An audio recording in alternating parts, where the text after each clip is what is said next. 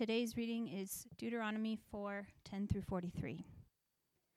The day you stood before the Lord your God at Horeb, the Lord said to me, "Assemble the people before me, and I will let them hear my words, so that they may learn to fear me all the days they live on the earth, and may instruct their children." You came near and stood at the base of the mountain, a mountain blazing with fire into the heavens and enveloped in a totally black cloud. Then the Lord spoke to you from the fire. You kept hearing the sound of the words, but didn't see a form. There was only a voice. He declared his covenant to you. He commanded you to follow the Ten Commandments, which he wrote on two stone tablets. At that time the Lord commanded me to teach you statutes and ordinances for you to follow in the land you are about to cross into and possess. Diligently watch yourselves, because you did not see any form on the day the Lord spoke to you out of the fire at Horeb. So you don't act corruptly and make an idol for yourselves in the shape of any figure, a male or female form, or the form of any animal on the earth, any winged creature that flies in the sky, any creature that crawls on the ground, or any fish in the waters under the earth.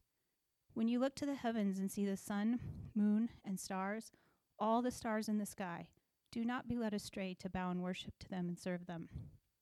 The Lord your God has provided them for all people everywhere under heaven. But the Lord selected you and brought you out of Egypt's iron furnace to be a people for his inheritance as you are today. The Lord was angry with me on your account. He swore that I would not cross the Jordan and enter the good land the Lord your God is giving you as an inheritance. I won't be crossing the Jordan because I'm going to die in this land. But you are about to cross over and take possession of the good land.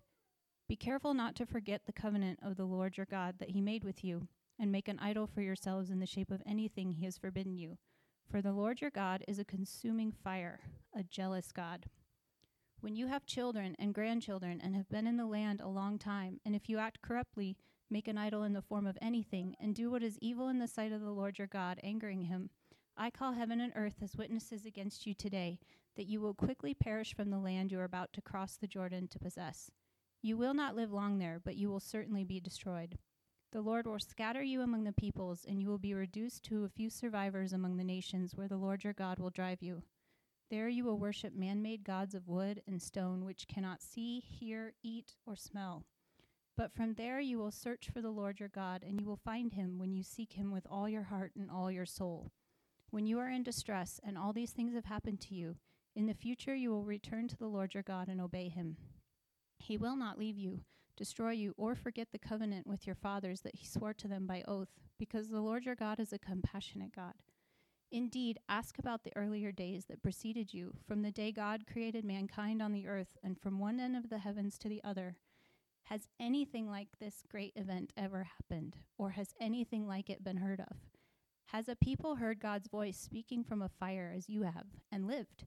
Or has a God attempted to go and take a nation as his own out of another nation, by trials, signs, wonders, and war, by a strong hand and an outstretched arm, by great terrors, as the Lord your God did for you in Egypt before your eyes? You were shown these things so that you would know that the Lord is God. There is no other besides him. He let you hear his voice from heaven to instruct you. He showed you his great fire on earth, and you heard his words from the fire. Because he loved your fathers, he chose their descendants after them, and brought you out of Egypt by his presence and great power, to drive out before you nations greater and stronger than you, and to bring you in and give you their land as an inheritance, as is now taking place. Today, recognize and keep in mind that the Lord is God in heaven above and on earth below. There is no other. Keep his statutes and commands, which I am giving you today, so that you and your children after you may prosper, and so that you may live long in the land of the Lord your God, that the Lord your God is giving you for all time. Then Moses set apart three cities across the Jordan to the east. Someone could flee there who committed manslaughter, killing his neighbor accidentally without previously hating him. He could flee to one of these cities and stay alive. Bezer in the wilderness on the plateau land belonging to the Reubenites, Ramoth in Gilead belonging to the Gadites, or Golan in Bashan belonging to the Manassites. Word of the Lord.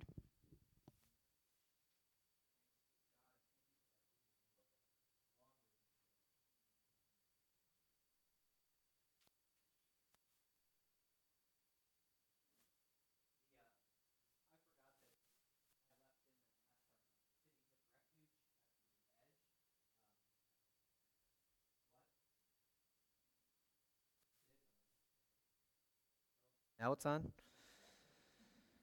Everybody needs a pastor's wife. Uh, Kelly's taking the kids for kids' church. Um, uh, but that, and so I didn't have a lot to say about that. I would say that at the end of this sermon about idolatry, one of the themes that seems to be coming up uh, throughout the book of Deuteronomy is the way in which these people are going to be a people who restrict violence. And so instead of sort of having these endless cycles of sort of, you know, you're able to go after anyone for every reason, they set up cities of refuge for people who kill people on accident um, so that they can go for rather than be caught in sort of this uh, tooth for a tooth sort of world. And it seems like there's there's this countertext throughout both the Torah about how there's supposed to be justice, but there's also supposed to be restriction to it. So uh, that'll be all I say about that this morning. But if you want to talk more about that, Um, it, it's an odd way to end the scripture reading, so I felt like maybe perhaps I should say something. Um, a, a sermon on uh, idolatry the day after the fourth of July is, is a challenge. Um, the United Methodist Church has this thing where they talk about new clergy, and when they get new clergy, the United Methodist Church uh, is a great denomination in the United States and throughout the world, but most of their churches would probably... actually almost all their churches would have American flags up on the front of the sanctuary. And so in some areas of the country, they have a joke is you get a new pastor, pastors are given by assignment, um, and then you see how long it takes them to get the American flag out of the sanctuary. And then when they get moved on, you start the process all over again. And so for pastors, and I think for me, there's this challenge of how do we acknowledge those things without becoming rote or become something that you blow off or becoming something else. So one of the things we try to say often at Defiance Church as best as I can is that at Defiance Church we try not to do Mother's Day or Father's Day or Super Bowl Sunday. Sorry, David. Um, uh, you even like N F L Draft Day. I mean, it's it's it's hard for you. Yes. Um, um, and what I try to mean is that we live our lives according to the to the holidays and calendars that we've been given by God. And so that if these things are good news for you, that there are realms in our society, no shortage of them, in which you can celebrate this good news. And yet at church, we come together to celebrate what God has done for us. And so one of the things, before we get too far into the sermon, I thought I would just say that on fourth of July, there's a good chance to remind ourselves that that nation, the love of nation, can become an idolatry as much as anything else. I say that as one who has wept himself to sleep, waiting for baseball season to start again. Um, there's there's a proper way in which we can love all these things, and then there's an improper way in which they become idolatrous. In the book of Romans, this phrase is taken up in that they worship the created rather than the creator. That we choose to worship the things, the gifts of God, that we can manufacture ourselves or that we see that God has made and declared as good to us, rather than go to God. And so while I don't think it's a challenge here necessarily, and it's one of the reasons why I, I joined this denomination in the first place, is because I could be assured when I came to visit uh, Glenwood Mennonite or Defiance Church uh, that there would be no American flag in the sanctuary. Now, I will say this is a joke. I think, Kara, you've heard it. But that, that the charismatics win here because they put up the flags of every tribe, tongue, and nation. So there's there's a there's a whole nother level to this in which you can you can honor everyone. Um, but to just pick one seems to fall short. But this is our, um, it's just a divine providence that it happened that we talk about idolatry this Sunday. This Sunday, we're, be, we're going through the book of Deuteronomy. This is our fifth summer working through the Torah. And so five years ago, we did Genesis, uh, then we did Exodus, and then we did Leviticus, and then we did Numbers, and then we did Deuteronomy. And as Hampton's looking at that that that scroll, which has the Hebrew titles of each of the first five books, and and people... They go, oh, it's Exodus, Leviticus, Numbers, Deuteronomy, which I do too, but that's not the Hebrew titles of the book. So those are the Latin titles of the book. Um, the first one is in the beginning. Uh, beginning is the word. The next one is these are the names of the people who went into Egypt. Names, uh, Varikra is the third one, Leviticus. And the Lord spoke to Moses from the temple. Numbers is in the wilderness, which is this story. I think that one is just... If it were named Wilderness, I think people would read it more than if it was named Numbers. Um, maybe at mathematics schools it does well. Colorado School of Mines. Um, Uh, and then the last one, which we are doing this summer, is words. These are the words that Moses spoke to the people at the plain. And as we talked about, the book of Deuteronomy is made up of four or three different sermons and sort of a com- concluding script. And this is the last part of the first sermon. And what they've been living through in the first part is sort of this memory of where they've been. And what they're going to do in the rest of it is sort of follow through on this. Now, I would encourage you, um, I always try to encourage you to read, if we're going through a book of the Bible all the way through, to read all of it through in one sitting. Deuteronomy's, I admit, for many people is a little long for that. Um, and then I think for some people it's a little boring for that too. Um, so perhaps you could do uh, four, five, six, seven, eight, nine, ten, eleven, twelve in one sitting. I think those make up sort of this core of the book. And then you have the parts that most people know at the end with choose death or choose life, which is one of the thematic things when you look at the book of Deuteronomy is keep in mind the theme of what does it mean to choose death this way day and what does it mean to choose life. As these things are set before us, what does it mean to choose blessing or what does it mean to choose curses? And so this one warns them about how they can end in curses today. As Jamie read for us, that they he calls the people to remember the day they stood before the Lord and congregated them, and he spoke to them. Now, one of the things that I that I want to say at the, the start here that we've talked about is he says, you heard that, that you are the people who heard and saw the Lord that day. You heard that voice. Now, as we've been reading through these books, what happened is is that God, um, all those people died in the wilderness who were there that day. And one of the things that is a continual threat to Israel's identity, and I think it's a continual threat to our identities as, as those uh, shaped by Jesus Christ, is, is amnesia, is you forget what God has done for you. And in forgetting, you become unhinged and you begin to go off to other gods and other places to begin to seek and find that identity. And so one of the things, the ways this is handled throughout the Hebrew scriptures is you are those people. You are the people who have been rescued from slavery. You are the people who have been um, brought into the promised land. You are the people who have heard and seen these things. Through utterances, through what Jamie did this morning when she read it, they begin to become the people who have participated in these things through time. And you'll hear it over and over again. They're they're replaying the same themes. There's even a thing um, at the end of the book uh, with Abraham, which I'd love, we'll probably preach on when we get there, where it says, when you come into the temple, say that my father was a wandering um, villager. Um, that, and they're talking about Abraham, is that everybody has to go back even to that point in history to say that that's my father, that's where I came from.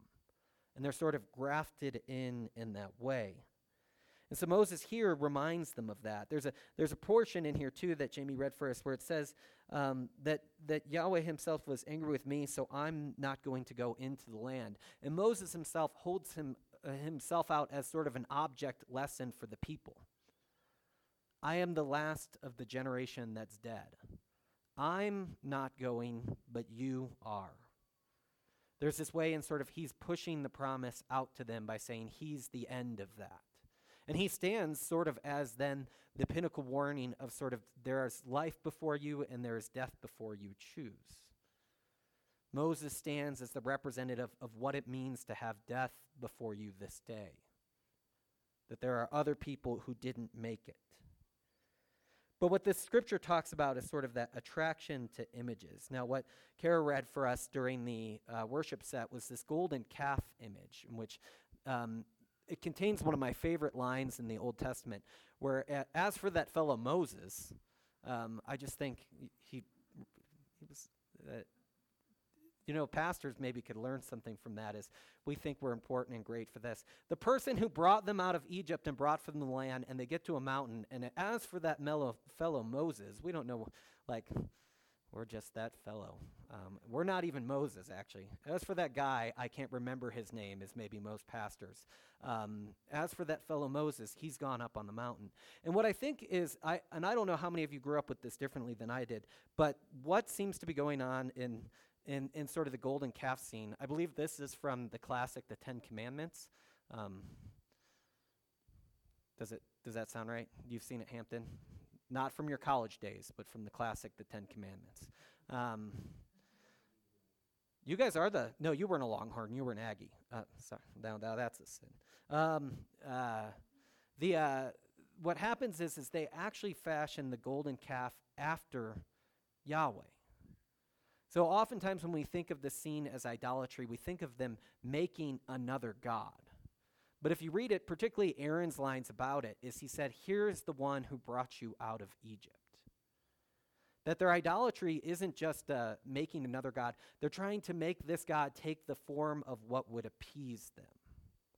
They're trying to bring this god close and near in a way that they, and what's, I think, shocking about it, and it was read in, what Kara read for us, is they give offer, they give up their gold. They, they offer to make this god of what they have, which is one of the insane parts about idolatry. Martin Luther, uh, when he talked about idolatry, he used to say, you know, uh, the heart, uh, Calvin, the quote on the back of the bulletin, will, which we'll get to, is, um, man's nature, so to speak, is a perpetual factory of idols.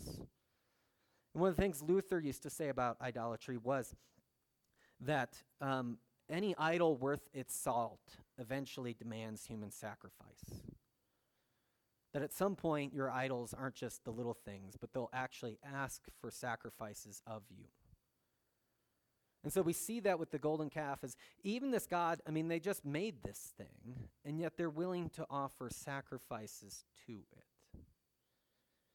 And so it is, there's this dual part with idolatry here. There's this, what Calvin's talking about is man's nature, so to speak, is a perpetual factory of idols. And then there's the nation in which sometimes we ask God to become an idol for us. If you remember from the book of Numbers, they, they hold up a bronze snake, and um, that heals them, and they save it. But later in the Bible, they people begin to worship that even as a, as a symbol of God, and they end up destroying that. That our God is against images and idols is something that runs deep throughout this. And the people seem to be warned against that. It's it's it's them this amnesia of forgetting that runs one of the challenges. And even by the way it's situated here, it seems like idolatry is going to be one of the perpetual challenges for the people of Israel. That as they go into the land, as they encounter other people with gods nearer to them and closer to them, they begin to have idolatrous temptations before them to worship those things as well. And it's not hard to see that for ourselves as well. We seem to be drawn into our own idolatrous patterns. We seem to go after what Calvin is warni- warning us about here is we make and manufacture our own idols at a consistent rate. And yet Yahweh, the one God here, appears to them with a dark cloud and with denseness, it says in the translation I have. That this voice that comes to them really has no shape or form. It was it was hard not to find a cheesy picture of this. This is is what it is.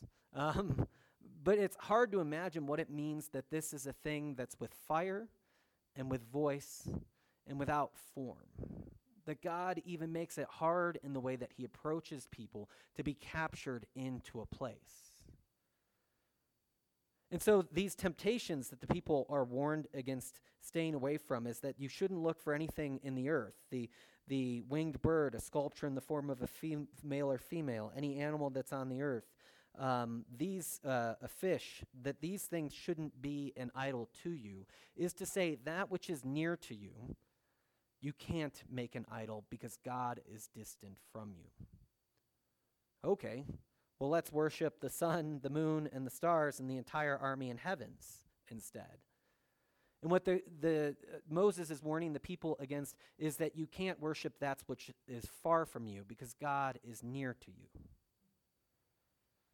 And so he's outlawing the ability to make an idol of that which is far because God is near, and to make an idol out of that which is near because God can't be contained within those forms.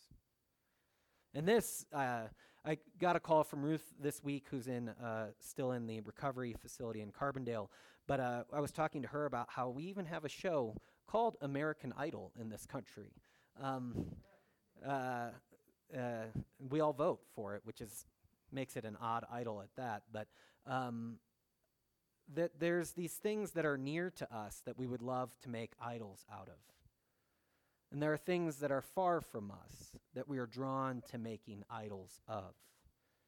And what God says is neither one of those are there for you, because God is both near to you and unable to be captured in your form. And what happens to us in idolatry, and I think what happens to the Israelites in idolatry too, is that they're drawn into trying to secure a better future for themselves through something else. I think one of the, the if you think about the three things that we talk about, the faith, faith, hope, and love, um, all get messed up in idolatry. But I think one of the ones that happens often is hope, is that perhaps we will have a more secure future with this God instead of that God. How can we secure a place for us in the world? How can we do this? Is, is that hope sort of gets messed up in there.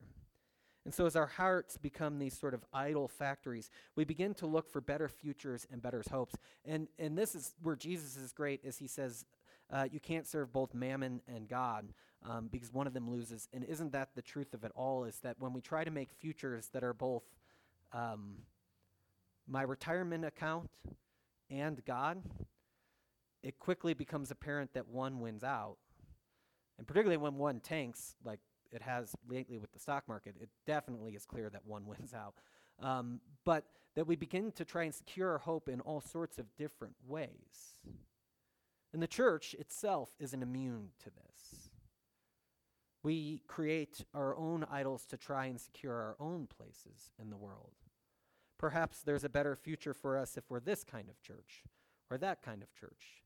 Um, I always, there was a week ago where I was trying to use contemporary church things, and I couldn't do it because it just felt too bad, and I'm not going to do it today either, um, because it doesn't do you any good to talk bad about those things.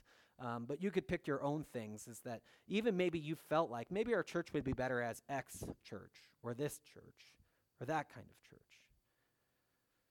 I know some of you think that it would be better if we were a King James only church. Sorry, Hampton. That is not Hampton at all. Um, that we create our own idolatries, though, in that way. We try to manufacture them so that we as a church can secure our own future as a people, that we can become something else. And that's the challenge of sort of these teachings about idolatry, is they tend to call us to rest only in God, to see ourselves as God's only possession, God's special possession, is what the Torah is about. And what it says is that God took you out of the iron furnace of Israel to be a people for him, his domain, this very day. That God has rescued you out of, and I love that, that, that they use the image of a fiery furnace. God has taken you out of the fiery furnace trying to make you into something, to make you his own. God is a consuming fire. And yet, it says that God also is merciful in the same passage towards the end when we get there. That God is trying to make a people in the world. And we talked about this at the start, about how Jesus, through his teaching in the Sermon on the Mount, is trying to make a people in the world the same way that Moses is. It's hard with idolatry because we always want to reduce, reduce it to individuality, but the fact is that idolatry is something that takes up a people. It was a psychologist, Carl, Carl Jung, who said uh, that ideas, uh, people don't have ideas, ideas have people. That people get captured up in ideas. One of the ways that, that I, th- where I learned that from is he talks about Nazism, is that Nazism isn't people all having the same idea. It's an idea having all the same people. And that's how idolatry begins to work in that way, that this ideas take resonance among us. And that's how images and idols work, I think. It's, it's, it's hard because we live in such an image-based society that that you know, we're blinded to this. Uh, I told this story a long time ago, but you know, you don't see often what's right here. Like you, you look out and you see other things. And uh, I think a, a pastor was telling me about this, that they took a woman who their church was relo- relocating people from Haiti to the United States. And she said, when people come over there, they take them to the Mall of America. Um, just, just think about that in idolatry for a moment. Um, But they take her to the Mall of America, and she said, when people come to Haiti, they say, oh, there's so much voodoo. There's so much idolatry. There's so much syncretism. And she said, you know, this, this is voodoo. This is that thing. And it, it's like we, you know, we look out and we see it in other people, but what's near to us, we're blinded to. This is voodoo. This is idolatry. And so we look over it in our own culture. And what happens in that is that the people are driven into exile. And one of the things that we've been slowly going through the Torah uh, has become apparent to me is most of the time God's judgment is you getting what you want. So the people chased after idols. And Moses says to the people, "For Yahweh will disperse you among people. Fewer number of you will remain among the nations where Yahweh drives you. And then you you will serve God made by hand, human hands of wood and stone, which cannot see, cannot listen, cannot eat, and cannot smell." You want to make an idol?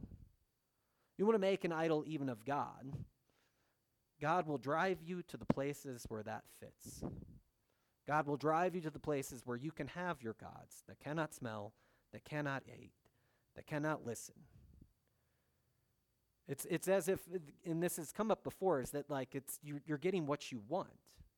God serves you back what it is that you want. It's the people earlier in uh, Numbers and in this passage, there earlier in Deuteronomy, we're talking about how it's about our children. That's why we don't want to go into the land. What God says, okay, your children will get the land and you will not. That you get more or less what you're looking for in these ways. It's them that will inherit it now. But God doesn't leave the people there.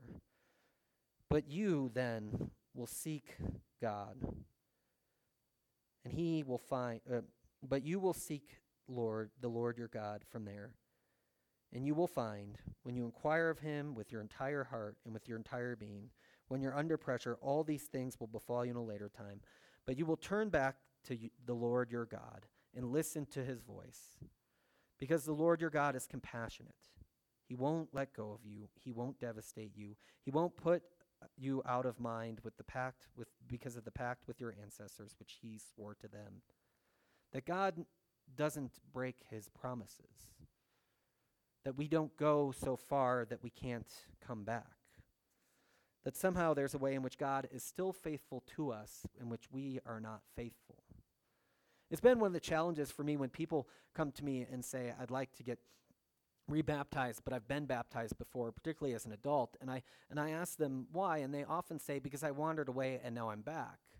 And I, I w- want to remind them that because you were unfaithful, it doesn't mean that God was unfaithful to you. That God is the one continuing to hold out his promises.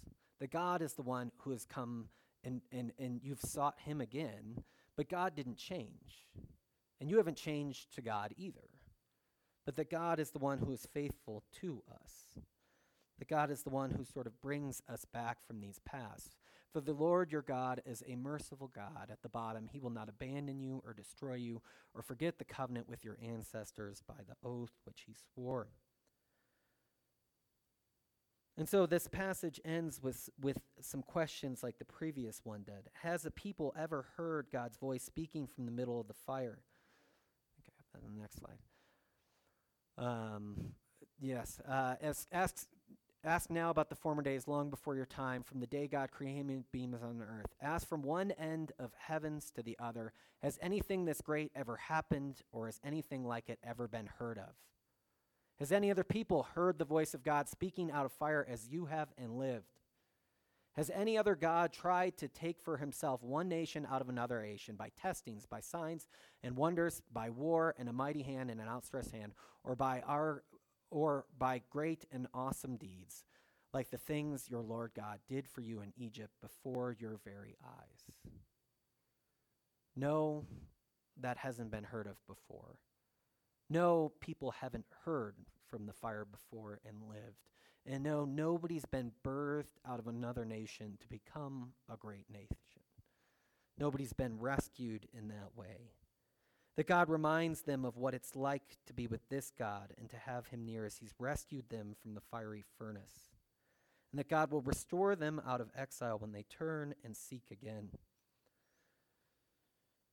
David, last week, Uh, brought up uh, the Chronicles of Narnia. Um, and one of the things that w- he challenged me about was how do we, we know now how not to worship idols. How do we heal ourselves from that? And this is a passage from the Silver Chair that I want to read from you, but you you can think through it. I'll maybe say a few words at the end, but it's about um, living water and where we go to get our drink. Do we get our drink from from the worship of nation, from the Mall of America, from the idols that surround us, or do we get our nourishment from God? If you th- are thirsty, you may drink. They're the first words she had heard since Scrub had spoken to her off on the edge of the cliff.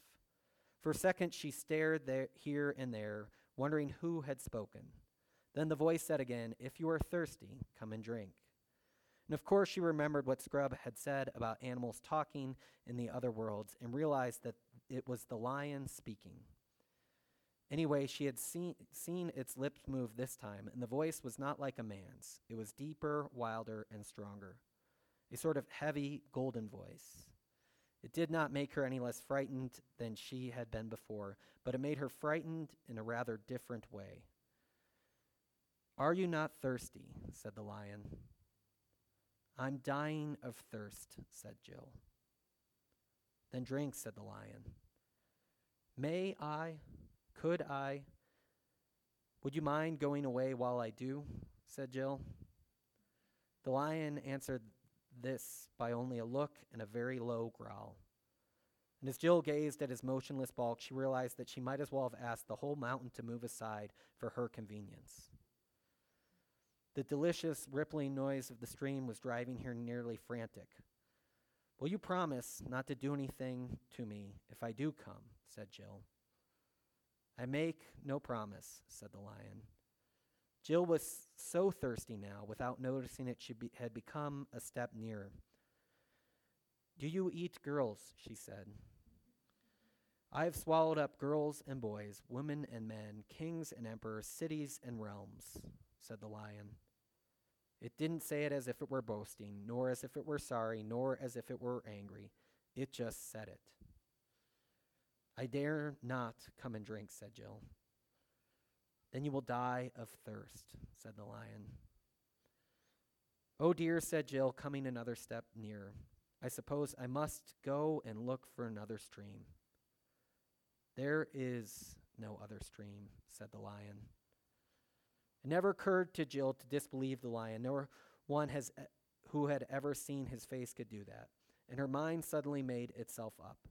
It was the worst thing she ever had to do, but she f- went forward to the stream, knelt down, and began scooping up the water in her hand. It was the coldest, most refreshing water she had ever tasted. You didn't need to drink much of it, for it quenched your thirst at once. What is it to have a God who is a fire outside the camp, motionless, without form, that is terrifying all at once but comforting at the same time? Can I look for another stream? The heart is a perpetual maker of idols, but there is no other stream. And so we come forward to this God, renewed by his faith, and given water that plenishes in a way and gives us life so that we can continue forward. Let us pray. God, we are a people who love to chase, who love to look, who love to worship. It's in your book, The Confessions, that says, "Our hearts are restless." Until they rest in you. God, this morning we call for you to be in this place, to give us a drink of the living water so that we will worship you, that we will seek you, that we will turn back to you. And we will find that you are the compassionate God who doesn't let go, who doesn't devastate, and keeps his promises. So we ask all this in the name of the Father, and the Son, and the Holy Spirit. Amen.